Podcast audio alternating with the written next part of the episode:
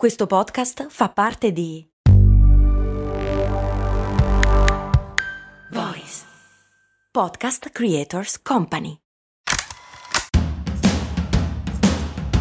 Benvenuti amici e amiche in questo nuovo episodio, nel nostro immancabile appuntamento per togliere un po' di polvere dietro la storia che si nasconde dietro gli oggetti comuni che ci circondano. Io sono Max Corona e oggi insieme a voi andremo indietro nel tempo per scoprire la storia dietro credo l'oggetto simbolo del 1900, ovvero la televisione. Che poi si dice il televisore o la televisione, non ho mai capito. Per tutti quelli della mia generazione, chiamiamola così, la televisione è stata un elemento fondamentale della nostra adolescenza. Troppo giovani per goderci le meraviglie di internet, la televisione era una presenza fondamentale nelle nostre giornate. Quello che però ignoravamo da bambini lì imbambolati davanti a quello schermo sono le storie degli incredibili personaggi che si nascondono dietro. E pensate un po', la storia della televisione comincia proprio in Italia, a Siena, dove nel 1827 l'abate Giovanni Caselli inventa il pantelegrafo, una sorta di antenato del nostro moderno, un po' tra virgolette, fax.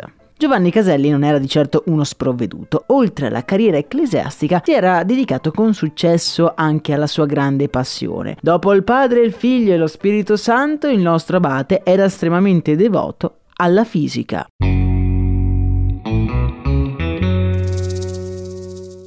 Sostanza, lui voleva cercare di trasmettere con il telegrafo, allora molto usato, anche dei testi e delle immagini e non solo dei segnali acustici. L'invenzione dei caselli è ancora però lontana dall'assomigliare ai nostri moderni schermi televisivi, ma è come dire l'inizio. Da quel momento, a fine 800, si comincia a pensare di poter ricreare l'occhio umano in modo artificiale. L'occhio umano, infatti, funziona a grandissime linee un po' così. Il nostro occhio percepisce diversi segnali luminosi provenienti dal mondo esterno, che vengono decodificati dal nostro cervello che crea le immagini che noi vediamo. Questo sogno di ricreare l'occhio artificiale sembra abbastanza fattibile a parole, anche se con l'andare del tempo diventa una delle sfide più interessanti degli ultimi secoli. Il primo successo nella lunga strada di questa sfida è datato 24 dicembre 1883 grazie ad uno speciale disco bucherellato inventato dal tedesco Paul Nipkow. Si tratta di un semplice disco pieno di fori disposti a spirale che ruotando analizza le immagini proprio come fa il nostro occhio con la luce proveniente da fuori. L'invenzione, per quanto rudimentale, però non ha un grande successo perché la tecnologia dell'epoca non era ancora pronta. Dobbiamo quindi attendere il 1920 e in particolare il 1925 quando la prima immagine viene trasmessa da una stanza all'altra.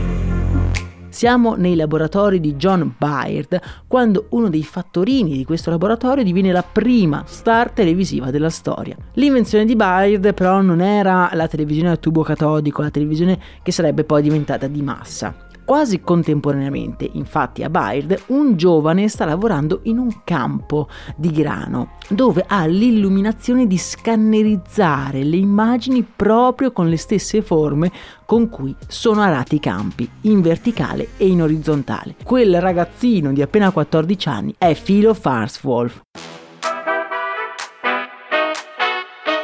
Una storia interessante riguarda il momento in cui Philo Farnsworth, anni dopo, decide di presentare la sua invenzione della televisione a tubo catodico a degli investitori, tra i quali c'è anche David Sarnoff, il fondatore della RCA, che in un primo momento si rifiutò di finanziare il progetto, ma decise, pensate un po', di copiarne l'idea. Farnsworth e la RCA finiranno in tribunale per diversi anni, fino a quando la RCA non offrì un accordo per risolvere la questione dei diritti sulla televisione. L'accordo includeva una somma di denaro a Farnsworth e un posto di lavoro presso la RCA. Filo accetterà l'accordo ma in seguito si pentì di averlo accettato, sentendo di aver perso un po' il controllo sulla sua invenzione. La televisione ebbe un grande sviluppo prima e durante la seconda guerra mondiale, la prima televisione commerciale è datata 1936, proprio in pieno regime nazista in Germania, quando la Telefunken mette in commercio appunto la prima televisione. Era visto come un mezzo di propaganda, non a caso i palinsesti erano pieni di programmi filonazisti. La prima TV a colori, prodotta dalla Admiral Corporation, costava 1175 dollari, che equivarrebbero ben a 9.000 dollari nel 2020 e fu commercializzata a partire dal 30 dicembre nel 1953 negli Stati Uniti. Per quanto riguarda la televisione italiana, la RAI iniziò a trasmettere programmi a colori solo nel 1977, quasi due decenni dopo rispetto a tutta l'Europa.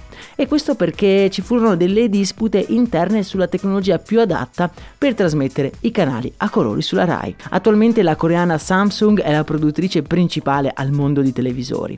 Un televisore che nel tempo ha cambiato la sua funzione principale. Negli anni 60 aveva sostituito la radio, era il centro focale della casa e l'oggetto attorno al quale si riunivano tutte le famiglie. Negli anni 90 ottiene la sua epoca d'oro, prima di diventare obsoleta con l'avvento di internet, per poi riscoprire una nuova vita con l'integrazione di tutti i nuovi servizi di streaming. È innegabile che le tecnologie all'interno dei nostri televisori siano cambiate e si siano sempre evoluti. Oggi non abbiamo il tempo per approfondire tutte le evoluzioni della televisione, ma sicuramente ci torneremo. Quindi mi raccomando, iscrivetevi al canale podcast. Io vi lascio nel canale Telegram un'immagine in cui in un cinema negli anni 60 c'è il teatro gremito di persone sedute tutte a guardare una televisione microscopica. E voi che rapporto avete con la televisione? Avrà un futuro? Fatemelo sapere nel canale Telegram. Per intanto oggi è tutto, noi ci sentiamo come sempre ad un prossimo episodio.